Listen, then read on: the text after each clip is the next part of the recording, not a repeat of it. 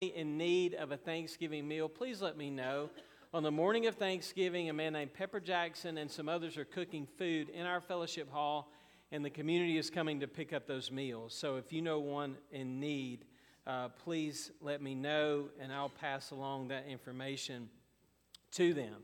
Okay, church family, a couple of special prayer requests. I know there's a lot of needs, a lot going on, but please remember two families in your prayers. Yesterday afternoon, Donna Meacham's mother, Miss Ruby Shel- Shelton, passed away.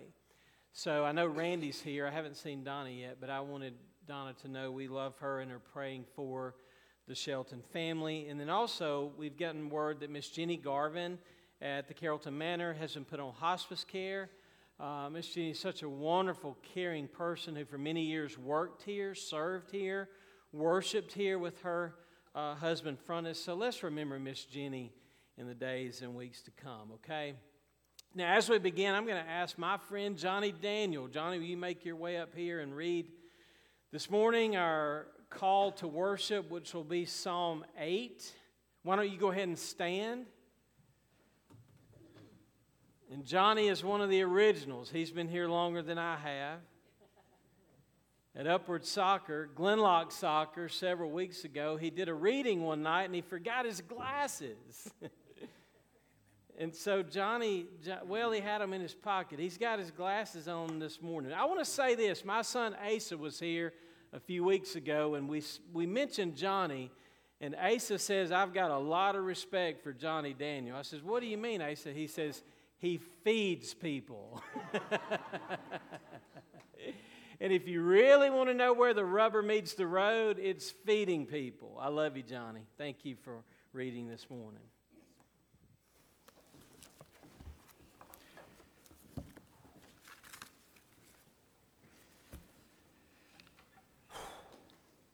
O, oh, o oh, Lord our God, how excellent is your name in all the earth, who have set your glory above the heavens.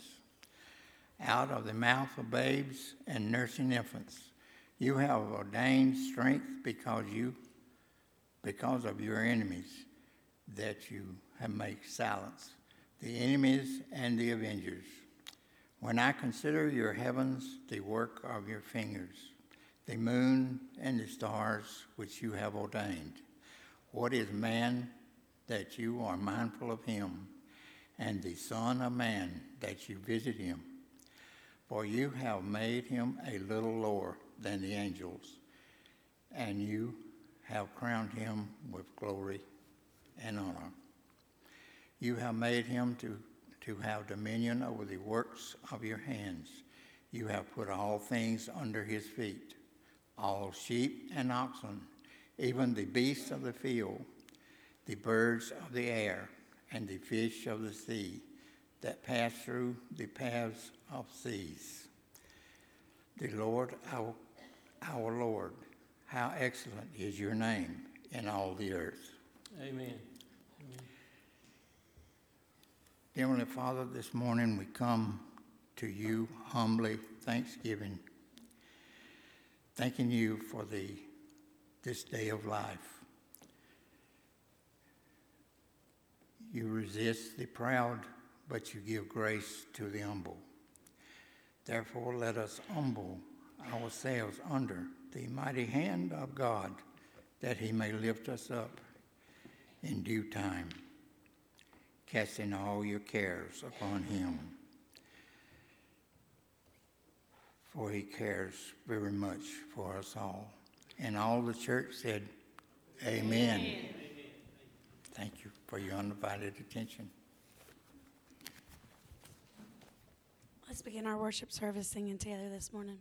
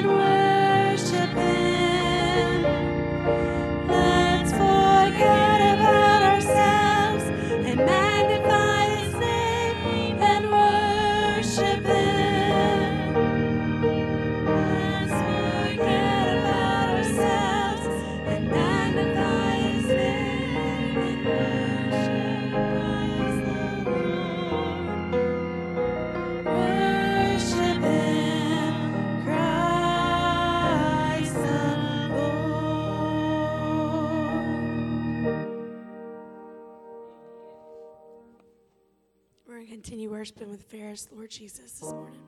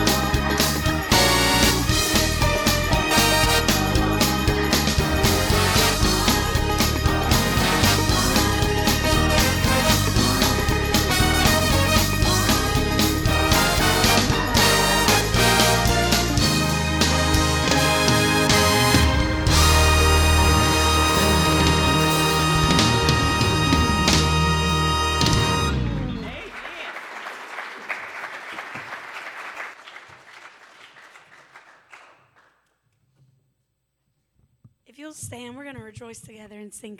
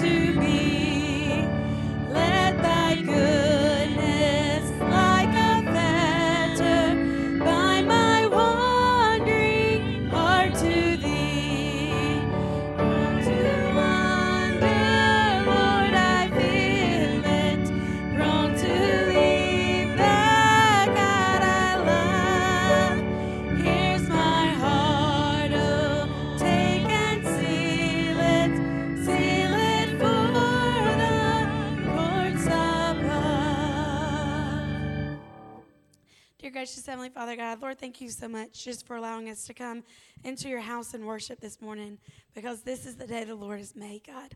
And Lord, may we enter into your gates with thanksgiving in our hearts, God. Lord, may we be reminded to count each one of our blessings, God, and know that they all come straight from you, Lord. And God, even the um, things in our life that we may not count as blessings, God, Lord, you're working it in some way for our good. So, Lord, may we just um, honor you this morning and sing your glory, God. And Lord, um, may we celebrate as we have um, reached the end of a wonderful study, God.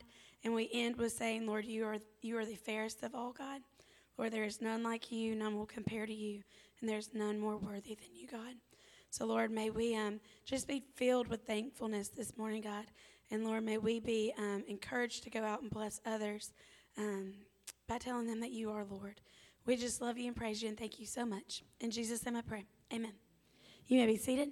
And children are going with Sarah Beth in the back to Children's Church.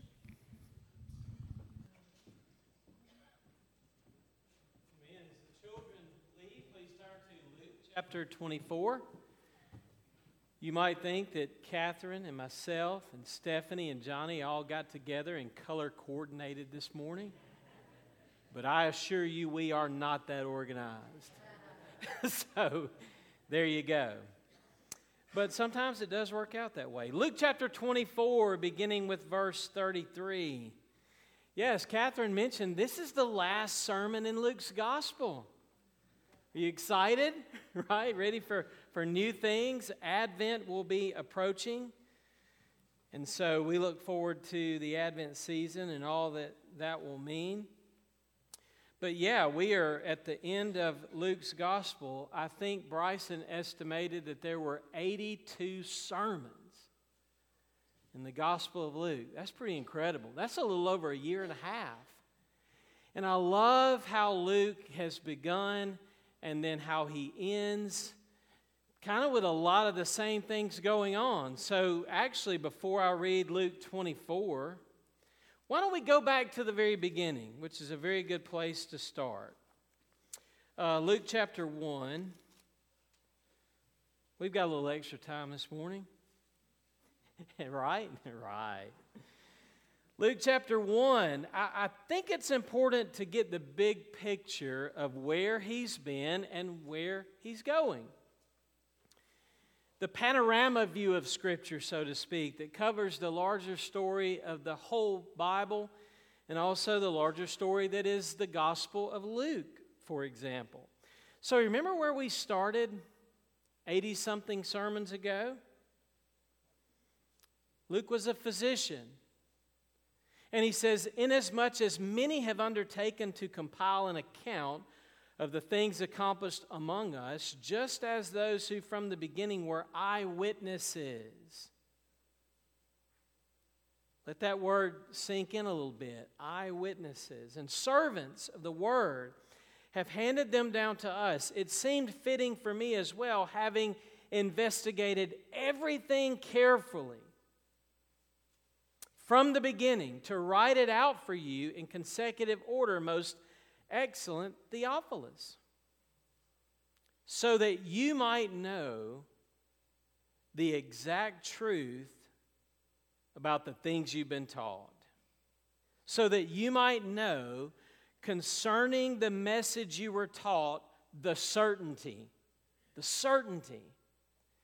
So Luke began his gospel with announcing that there is something certain and sure that has happened. And I'm going to recount it from, for you from eyewitnesses in an orderly manner, the way a physician would handle it. And that's what Luke has done. Now, it's interesting to me that his gospel began with someone in the temple troubled and frightened by an angelic message. A man named Zechariah was worshiping and serving where? In the temple. He's afraid, he's troubled.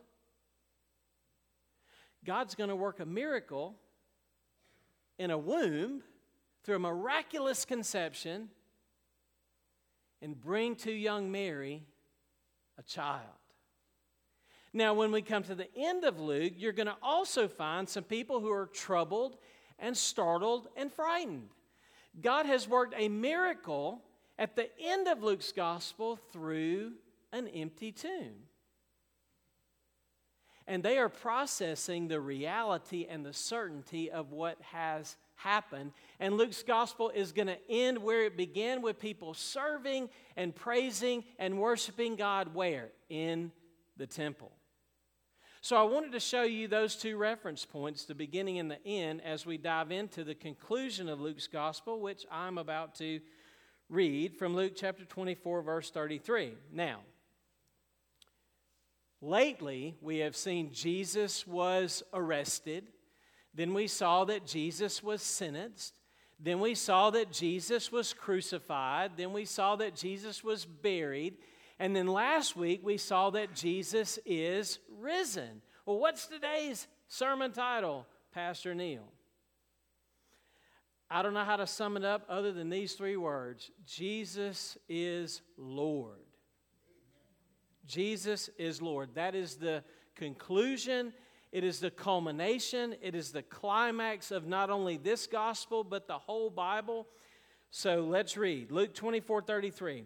So they arose that very hour, they returned to Jerusalem, and they found gathered together the eleven and those who were with them, saying, verse 34, here it is The Lord, the Lord has really risen, and he's appeared to Simon. So then they began to relate their experiences on the road and how he was recognized by them in the breaking of the bread. While they were telling these things, he himself, Luke says, stood in their midst. But they were startled and frightened, and they thought they were seeing a spirit. And he said to them, Why are you troubled? And why do doubts arise in your hearts? See, my hands and my feet, that it is I myself. Touch me and see, for a spirit does not have flesh and bones, as you see that I have. Then verse 40 in the New American Standard is in brackets because there are some manuscripts that do not con- include this, although John does include it in chapter 20 of his gospel. When he had said this, he showed them his hands and his feet. When he said this, he showed them his hands and his feet. And while they still could not believe it for joy, they were marveling, and he said to them, Have you anything here to eat? Well, there's some fishermen among this group of people, as we know. So they gave him a piece of broiled fish. Look at the detail in this gospel. They gave him a piece of broiled fish. He took it and he ate it right there before him, before them. Now he said to them, These are my words which I spoke to you while I was still with you, that all things which are written about me in the law of Moses and the prophets and the Psalms must be fulfilled. Then he opened their minds to understand the scriptures. What an incredible and moving verse. He opened their minds. Their experience was heartwarming and mind opening as they met with Jesus. And he said to them, Thus it is written, that the Christ should suffer and rise again from the dead the third day, and that repentance for forgiveness of sin should be proclaimed in his name to all the nations, beginning from Jerusalem. You are witnesses of these things. And behold, I'm sending forth the promise of my Father upon you. But you're to stay in the city. Wait, stay in the city until you are clothed with power from on high. And then, here's the conclusion. He's going to expand on it in Acts chapter 1 as he begins the book of Acts also as a follow up to everything that he writes in the Gospel of Luke. So he led them out as far as Bethany. He lifted up his hands and he blessed them. He blessed them. And it came about that while he was blessing them, he parted from them. And they returned to Jerusalem with great joy. And they were continually in the temple doing what? Praising God. The chief end of man is to glorify God and enjoy Him forever. The chief reason we exist is to glorify God and enjoy Him forever. And that's where Luke's gospel takes us as he concludes what is truly good news. Father, thank you this morning for our opportunity to gather and worship and sing and love each other and be together, uh, most of all, to hear your word. And I pray, Lord, as you've prepared our hearts and minds already, that through the preaching and hearing, that we would not only have more certainty, as Luke says at the beginning, more certainty of the reality of these, these events, but that, that they would have an effect on us that would be transforming and encouraging and powerful as we leave this place um, in just a bit and go out into to life. May we be light and salt, humble and grateful caring and faithful, but most of all, people who are filled with great joy and praise to God for great things you have done, Father, in sending Christ and having him crucified on our behalf, and then raising him from the dead and having him ascend in glory to heaven, where he still reigns as Lord at your right hand. In his name we pray. Amen. Okay, the Lord has really risen. The Lord has really risen. If you're a Christian, by nature, what that in, in, involves is that you are someone who believed that Jesus really did rise from the dead. That is what is of first importance. So it really comes down to this do you believe that Jesus rose from the dead or not? Now, before we get all judgmental and on our high horse, let's get back to where the disciples were in this text as they processed the shock and the amazement of all that they had gone through. So they had witnessed the crucifixion, they had witnessed the horror and the injustice. And God had kept from them in an intentional and personal way a lot that he is revealing to us in the retelling of the story. And so I kind of see it like this. And, and I explained this a bit last Sunday night to, to the group at, at 6 o'clock that it would be kind of like eh, have you ever received an invitation to a surprise party? And you were told when you received the invitation that, shh, be quiet. We're keeping this from our loved one on purpose so that when they walk into the house, they're going to be completely shocked and blown away with the element of surprise. So if you've been on the end of a surprise party, you know that for the moment you say, Man, how, how could they have kept this from me? Or why didn't I see this coming? Or wait a second, let me process for a second everything that's going on because this is not what I had planned for today. So they are warming up to reality. They're warming up to all that God had been, been saying really from, from eternity past. Now, the conclusion that they drew became the earliest Christian confession, and that was this Caesar's not Lord. The Roman Empire is not Lord. The temple's not Lord. And the corruption that in, inhabits the current temple certainly is not Lord.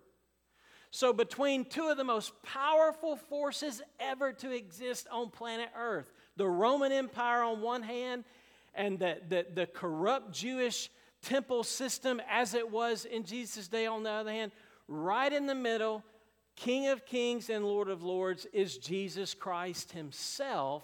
And He amazingly says, You got the Roman Empire on one side, guys, you got the temple on the other side.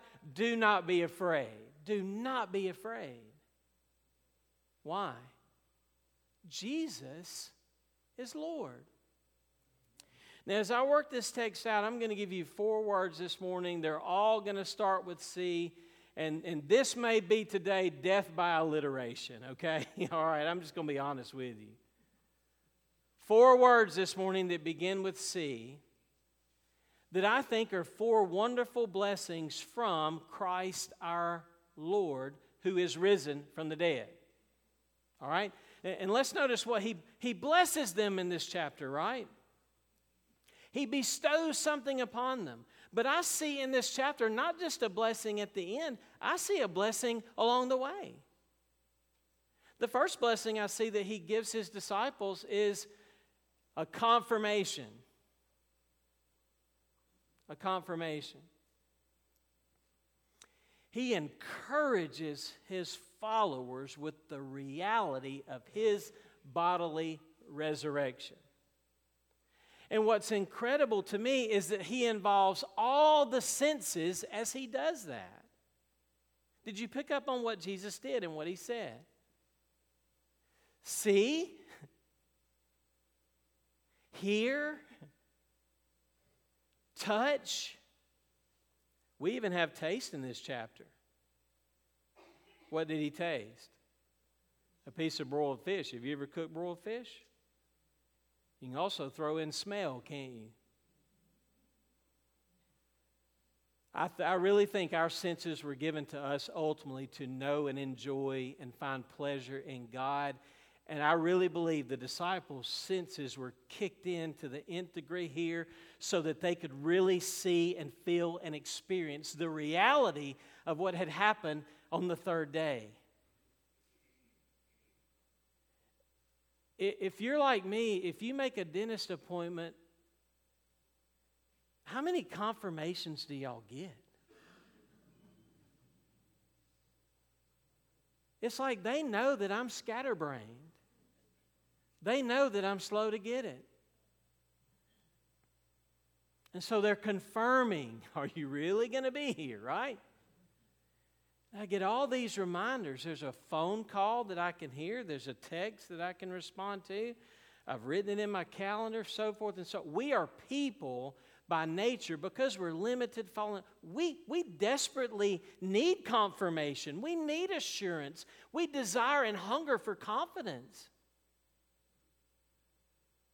And the risen Christ drives it home to his followers. He encourages them and he edifies them with absolute certainty that this is not what? A ghost. This is not a spirit. This is really the risen Jesus. Because there are going to be days that we, we're not feeling it. And there are going to be days when our calendar's not put together. And the one thing you're going to need to know more than anything else in life is that Jesus Christ, the Lord, has really risen. And if you can get to that point, then you can go back and get to the point you need to be with Him at the foot of the cross and seeing yet again the reality of the resurrection.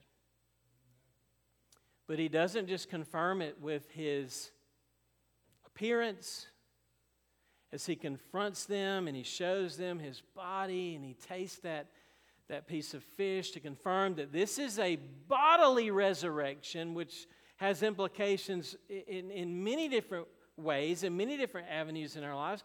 But he also confirms it with the spoken word, the word of God. I think it's interesting that in verse 44, after he, he, he, he delves into the physical, which was also very spiritual. But then he preached the word to them. Again.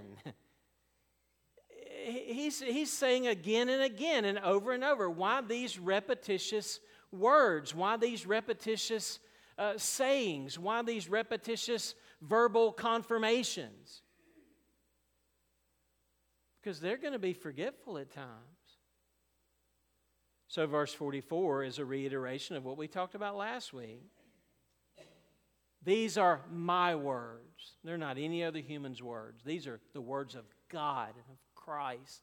And we are not at liberty to do whatever we would like with what are His words. He spoke to them while he was still with them that all things which are written about me in the law of Moses, the prophets, the Psalms must be fulfilled. Then he opened their minds to understand the scriptures. And then he says it's written Christ should suffer and rise again from the dead and the third day. He's preaching the gospel to them all over again. He said it along the way, now he says it at the end. I'm going to cut to the chase. If you and I want strong faith, if we want confirmation, if we want affirmation and assurance, read the Bible. Meditate over the story. You've heard me say it hundreds of times. Preach the good news to yourself every day. Jesus confirms the reality of his resurrection, not just in the moment, but over the moment spanning all of eternity from, from, from beginning to end. All right, I must move on because I promised you four. The first word is confirmation, the second word is commission. Here we have the Great Commission. The risen Christ employs his disciples with a purpose and a mission that extends beyond place, time, and people. The risen Christ employs, or we could say engages his followers with a purpose and a mission that goes far beyond the little story of where they are to the bigger story of who God is and what God is doing redemptive, redemptively throughout the course of history. Each gospel has at the end of it a mission a great commissioning. And here we have it in our text in verse 47. Repentance, which is absolutely necessary, that all of us own the fact that we are broken sinners who have fallen and disobeyed the, the law of God. That's why Jesus referred earlier to the law. You've got to preach the law because it crushes us and humbles us and drives us to Christ repentance. And then it's really all about forgiveness. The amazing miracle that God has made forgiveness of sin, past, present, and future, for all time available through the sacrifice and the propitiation and the atonement of Christ. Repentance for what? Forgiveness. That's what you and I need. The great theologian Don Henley had it right. I'm thinking about forgiveness. Forgiveness. Even if you don't love me anymore, all right? I'm not going to go any further with that one. But what a commission. Every single one of us are created with so much purpose, potential, and significance. Every young person is striving for identity and meaning and purpose and significance. That all of us have this great hunger for significance. At a meeting at Heard County High School recently, I heard the principal there explain that their goal people graduating from that high school was either to employ, to enroll, or to enlist. I like that for several reasons, part of which was the alliteration. There was a guy sitting there who says, I want to tell y'all, I've done all three of those in my life. he had a really neat story of how he had been to college, he had been in the military, and now he was employed. But what a great mission and purpose that you and I have. Listen, it extends beyond geographical boundaries, it extends beyond generational boundaries, it extends beyond time and place. Stretching really, since it is written, which takes me back when Jesus says, Thus it is written. To me, I get this panorama, eternal view of God because it, began in the heart of God in eternity past. And you and I can connect with that. That, that forgiveness, what better news than that, can be proclaimed in His name. Why? Because He is the risen Lord. The fact of the resurrection gives us the power to preach this commission and to share this good news to all nations all nations. And this is cosmic. This connects all people, beginning from Jerusalem, which is what Acts 1 8 is about, and you're going to hear that next Sunday morning. You see, remind them, verse 48, you're witnesses of this. You've seen and heard and felt and touched and tasted and smelled of all that the Messiah has done. Now go tell others. What a wonderful purpose to love people, to let your light shine, so that they may see your good works and glorify your Father in heaven, and to share with people the wonderful good news of Christ.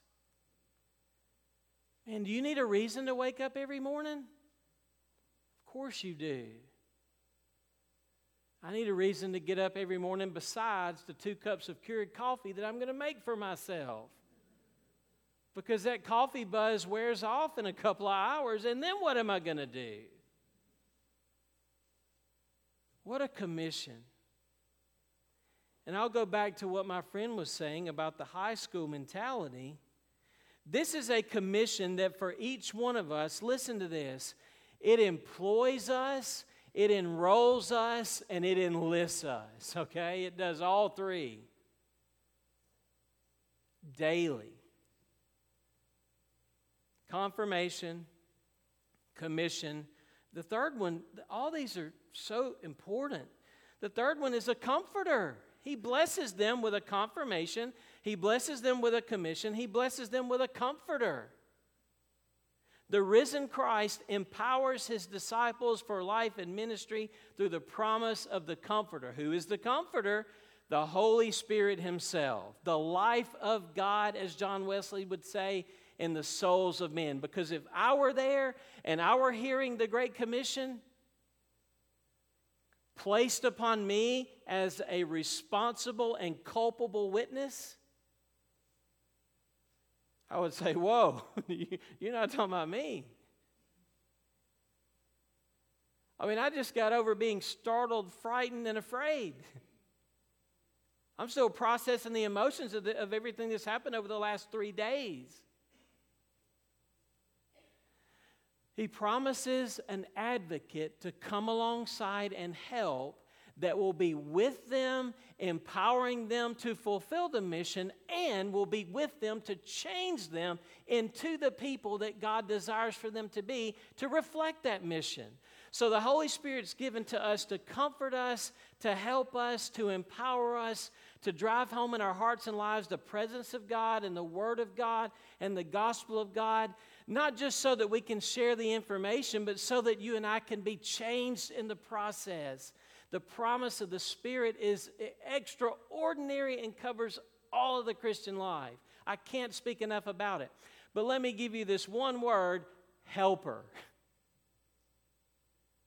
You have in Christ from the Father a helper, the Holy Spirit, to help you along the way. It literally means in the Gospel of John, one come along, called alongside to help. And you know why you need a helper? It's because you need help. hey, I know I need help. You ask my family, they'll tell you he needs help. I need help to preach this gospel. I need help to be changed from my selfishness and my greed and my pride and my stiff necked stubbornness. I need to be broken by God and His Word and His Spirit to be helped to become less of me so that He may increase. And I, I, need help across the board. I need help down the line. I need help in every point, in every area. I've been driving my F 150 and I've been picking up that my battery's been running a little bit low. Too lazy to stop? Too busy to adjust? Too self assured to believe it'll ever happen to me? So on fall break in a Publix parking lot in Panama City Beach, I learned my lesson. Key in the ignition, turned it over, nothing. Raised my hood, put it back down, sat there and waited. This is what I said to myself this car in front of me, I have no idea who he is, what she may be doing in there, but the person that comes to that car to get in that door, I'm going to ask for help. All right? So I sat there maybe five minutes and he, look, here they come. they don't know that I'm in need, but they're about to find out. I raised my hood. I went over there. I said, Sir, can, can you help me? He said, Yeah. I said, I'll be glad to. So he raised his hood. We hooked the cables up. He jumps me off, and I've got a helper. yeah, I'm back on the road again. We closed our hoods, and I said, Sir, thank you so much for helping me. You know what he said? He said, You know, it's very interesting that I came outside to help you. He said, Because I just got inside, got, got, just went inside because I needed help. I said, What do you mean? He said, I had left my debit card in Publix. got where I was going, forgot it, called them. They said, Yeah, we've got it for you. I went in there and someone helped me by giving me my card. And then lo and behold, I come out here and help you. And in my mind, I'm saying, He just became a sermon illustration. And here's why.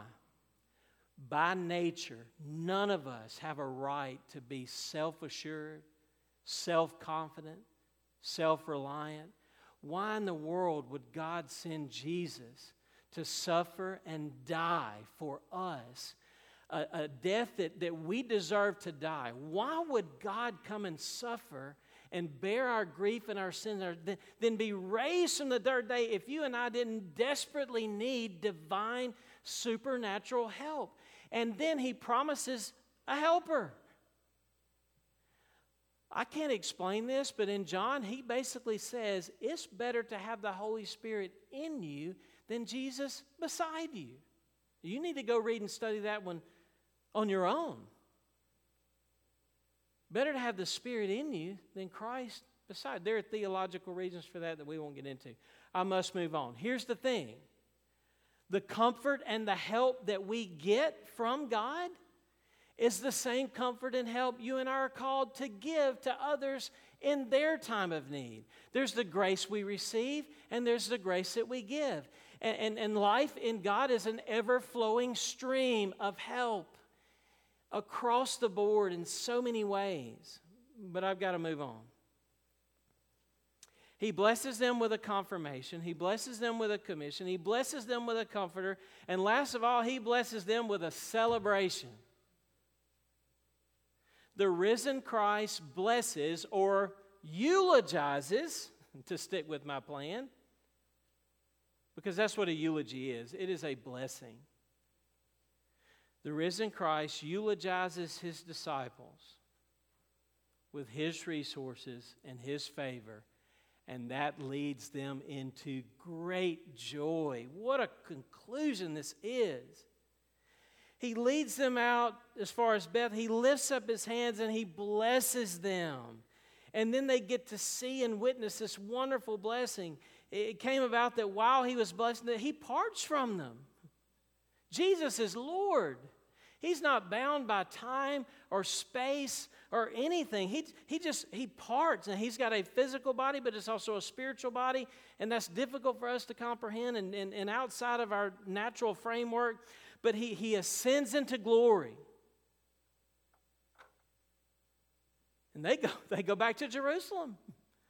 Everybody keeps going back to Jerusalem. Isn't that interesting? You turn on the evening news a lot still goes right back to Jerusalem. But, but look at verse 52. They have great joy. Not, not little joy, not partial joy, not minimal joy, but they have great joy. And they're continually in the temple doing what? Praising God. They're fulfilling the purpose for which all of us exist, which is to worship and praise God. Now, here's the thing they've got a reason to sing, they've got a reason to rejoice, a tangible, real reason that they know that Jesus is Lord. The Lord reigns. Let the earth rejoice. Charles Spurgeon said, as long as that statement is true, the Lord reigns. Let the earth rejoice. As long as that statement is, as long as He is King of kings, He is Lord of lords, and there is no other. Kings and kingdoms will all pass away, but there is something about that name. You and I are going to have discouraging days. We're going to have difficult days. There are going to be times that are not fair. There are going to be people unreliable. The future is going to be unpredictable, and death's inevitable for all of us. But listen, the Lord reigns. So there is strength and power for us to live within what Peter later calls joy unspeakable and full of glory. That's how we can say, Rejoice in the Lord always. And again, I say rejoice. That's why Jesus told them, Your joy, they can't take it from you because it's my joy. And that's why Nehemiah said, The joy of the Lord is your strength. So you follow him through the garden and through the suffering and through the cross and into the tomb, into the burial, and you're buried in your emotions. But then you hear the story from the beginning of time that says, Weeping may last for a night, but a shout of joy comes in the morning. What morning? Well, first, the morning of the third day, when he is risen. Which goes back to the first morning when God spoke the universe into existence and it goes into the eternal city, the new heaven and the new earth, where they reign and rejoice forever and ever, praising and giving hallelujah because Jesus is the eternal, immovable King. There's our source of joy in a difficult season of life, and it's His greatest blessing. It is the blessing that he gives to his followers at the end of the day that is joy unspeakable and full of glory, so that you and I can, verse 53, not only in our daily lives and our weekly lives, but so that we can, verse 53, for all of eternity. Hey, these are four great blessings. Okay? Let's tie it all together the confirmation, the commission, the comforter, and then what do we have in the end? The celebration. The celebration that never ends. So, how are you responding to these gifts and these blessings? I was talking to a friend the other day who got gifted tickets to the Georgia Tennessee game, Tennessee football game a couple of weeks ago, down near the 50 yard line, prime seats. This was a, a lifelong UGA booster. And, and I had heard that this guy was given Georgia Tennessee tickets. He hardly ever goes to a football game. I call him and says, How'd it go, man? He said, Oh, it was great. I said, What a gift. And it was this boss who had gifted him. So I said, You know, uh, did, did you know how much those tickets were worth? he said, Oh, yeah.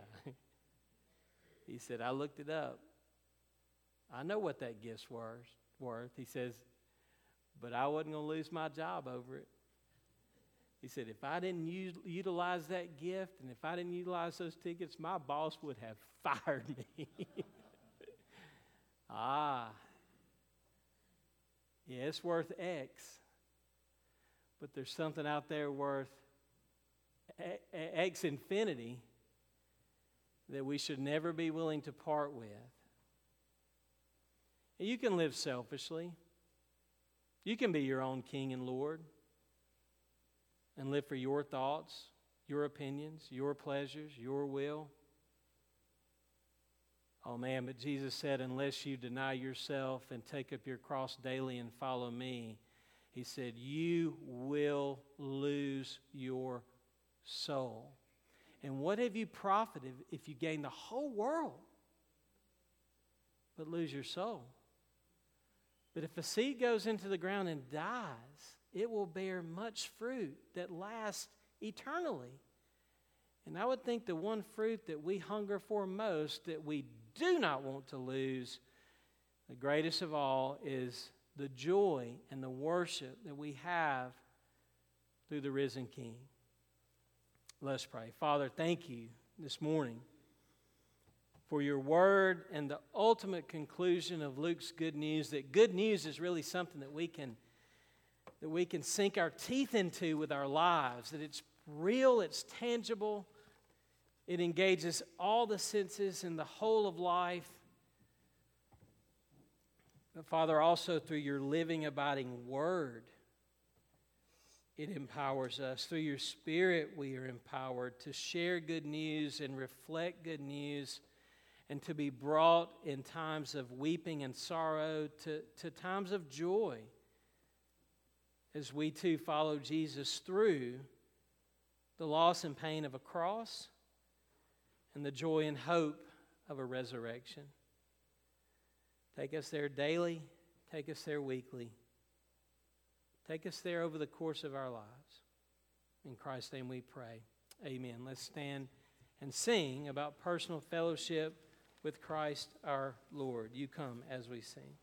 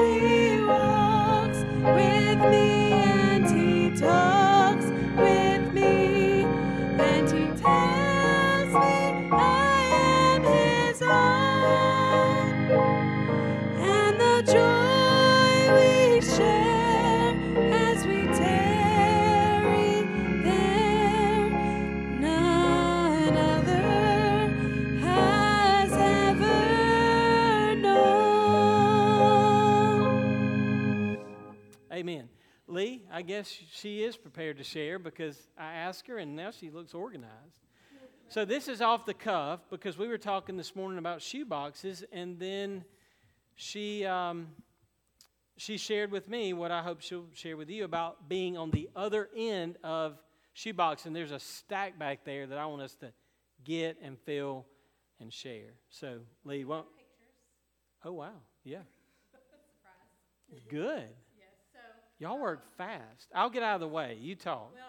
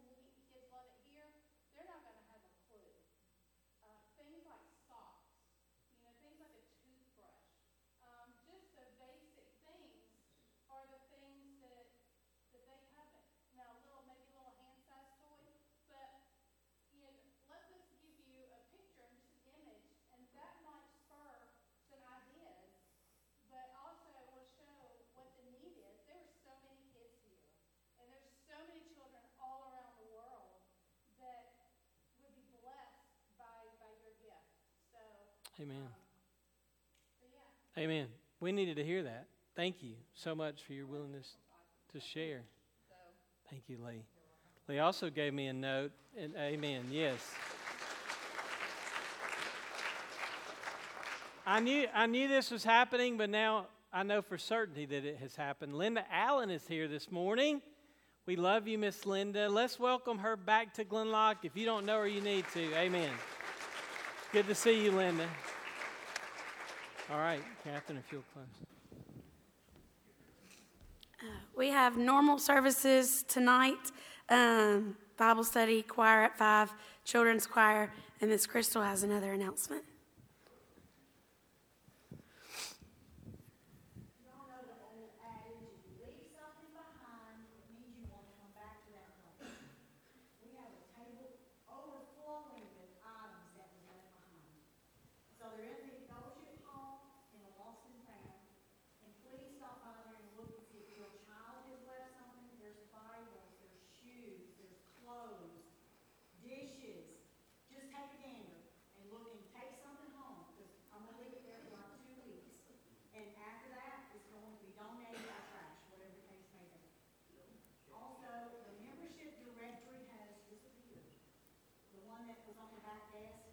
desk, um, someplace another one out there, so if you don't mind, make all the necessary changes, addresses, and phone numbers. Hopefully the old one will turn up, but if not, we've got a new one. And, um, there's a list for volunteers for one night in Bethlehem. Y'all know it's that season, and I'm begging, begging for volunteers. And the ones that don't know what one night in Bethlehem is, is a workshop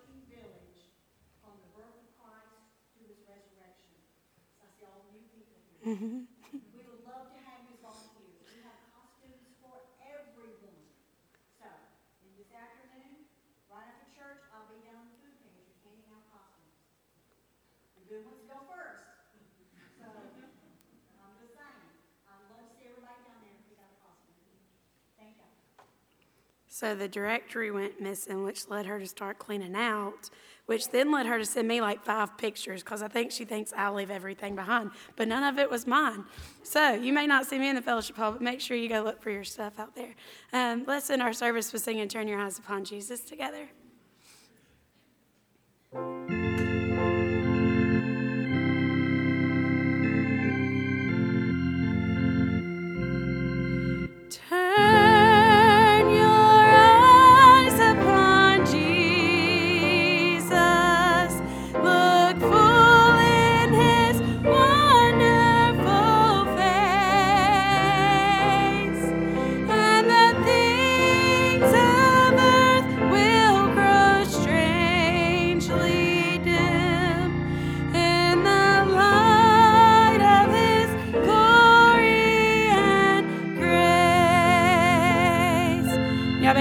Y'all be sure to come back next week to hear our youth band uh, lead worship. Y'all have a great week.